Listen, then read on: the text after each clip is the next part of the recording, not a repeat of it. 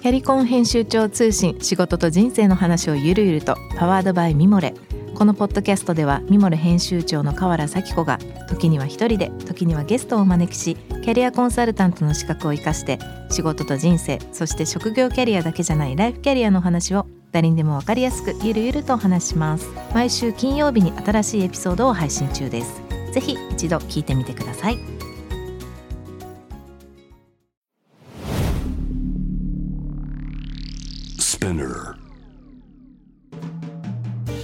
ナビゲーター中道大輔です。Vision to the Future with Forbes Japan このポッドキャストは物事人の魅力を引き出すことで日本のカルチャーの価値を再定義し世界と共有するクリエイティブプログラムです。ショートコンテンツ Vision to the Future Stories と題しまして毎週水曜日金曜日日曜日に Forbes Japan よりピックアップしたニュースをお届けしております。今日ご紹介するトピックはですね6月の16日に、えー、今、もうあれですね、あの、いろんなところでこのあの、方のお名前聞きますけれども、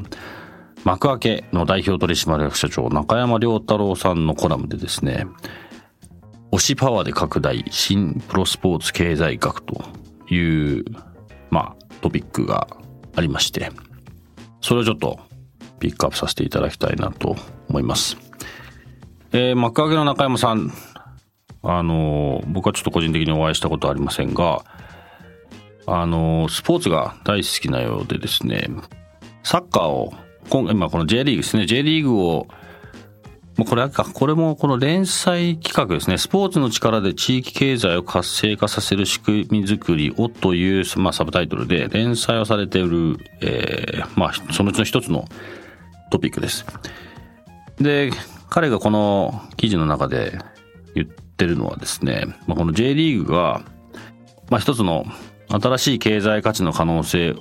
があるんじゃないかというふうに彼は感じているそうで、まあ、チームを取り巻く地域企業、サポーター、スタジアム、そしてそのホームアンダウェイという公式が、まあ、新たなちょっとビジネス方程式が作れるんじゃないかなと。で特にその中でも、まあ J クラブがハブとなる地域商品をがもし作れるとすれば、ホームとアウェイという相互作用で PR のネットワーク効果が期待できるんじゃないかなということみたいなんですね。まあ詳しくはぜひ彼の記事を読んでいきたい、いただきたいと思うんですけれども、これあの、僕もすごい賛同したので、ちょっと今日ここでピックアップさせてもらったんですが、ま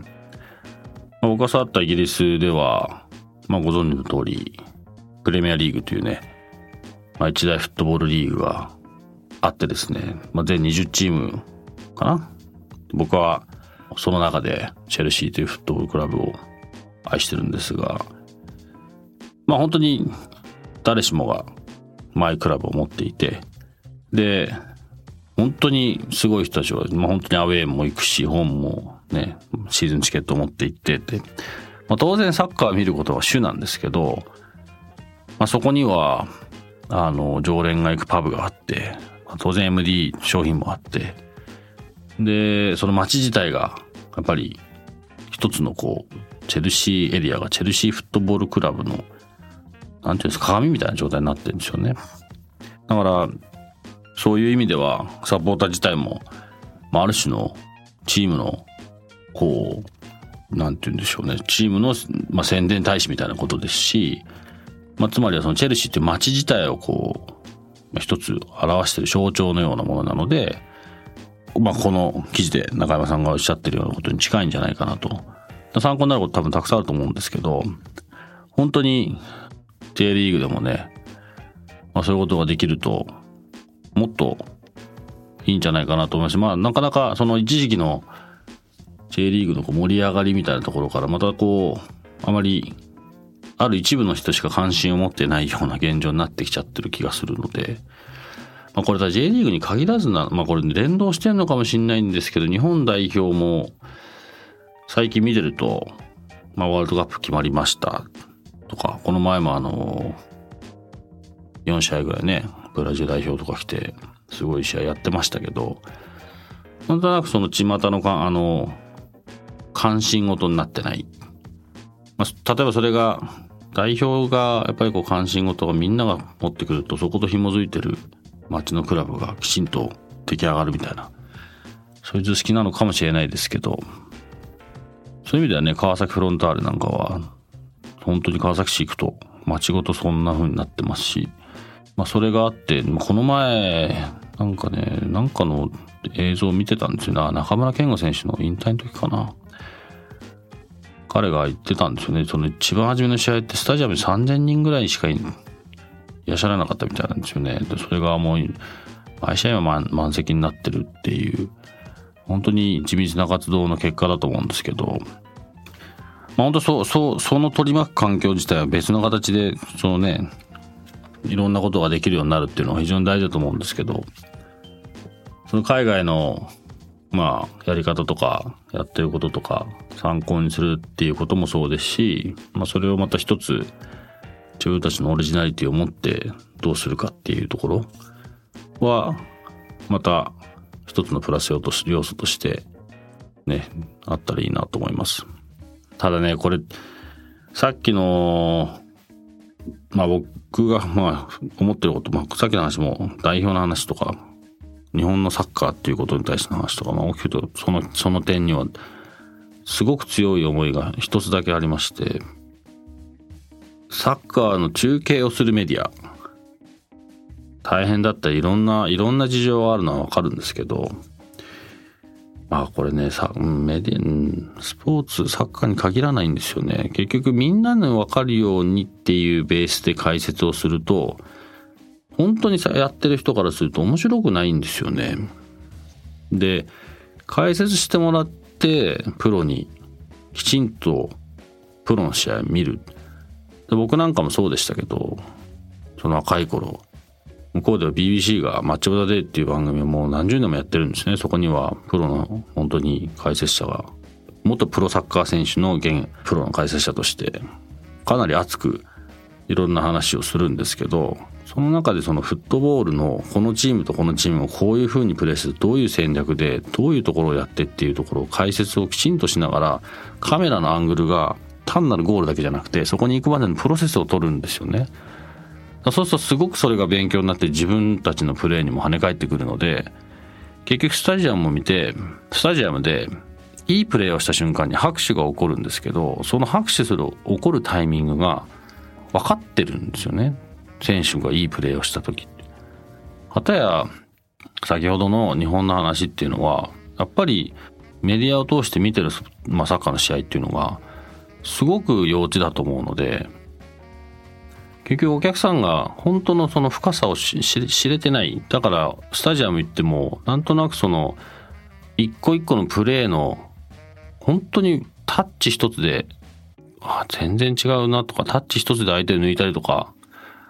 本当に難しいプレーたくさんあるんですけどそういうところじゃなくてどちらかというとゴールシーンまあゴールシーンは誰でもわかるみたいななんかそういうところにばっかりお客さんの目がいってる。選手たちはそんなことないんですよ、当然。だけど、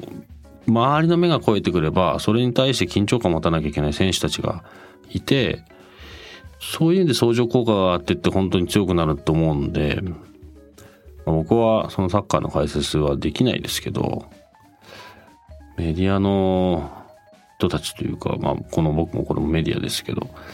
なんかそういった視点でサッカーを見てもらえると、見せてくれると、もっと強くなるのになと。まあ、J リーグもきっと同じなんですよね。で、強くなっていくと、もうそこ多分原点だと思う。それをじゃあ、プラスアルファに変えて、それ以外のビジネスをどうするかってこの、あの、中村さんの話とかも、またそこにこう、輪をかけて良くなっていける。なので、あの、いろんな意味でのウィンウィンウィンの関係が出来上がるんだと思うんですけど、なんかその根本をもう少し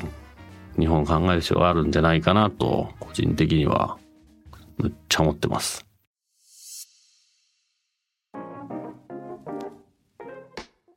今日ご紹介したトピックは概要欄にリンク貼ってますので、ぜひそちらからご覧ください。質問、感想は番組のツイッターアカウント、BTTF アンダーバーコミュニティにてお待ちしております。このポッドキャストはスピナーほか、Spotify、Apple Podcast、Amazon Music などでもお楽しみいただけます。お使いのプラットフォームでぜひフォローしてください。そして毎週月曜日には様々なゲストと共にお送りするゲストトークエピソードが配信します。詳しくは概要欄に載せてますので、こちらもチェックしてください。Vision to the Future Stories ここまでのお相手は中道大輔でした。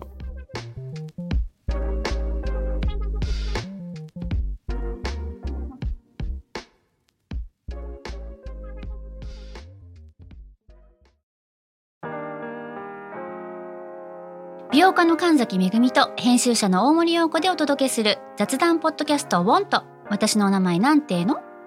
ふと私って誰なんだと自分がぐらついてしまうそんなあなたと毎日を楽しくするサバイバル術を一緒に考えていきます。ボントは毎週水曜日朝5時に配信。ぜひお聞きのプラットフォームでフォローしてください。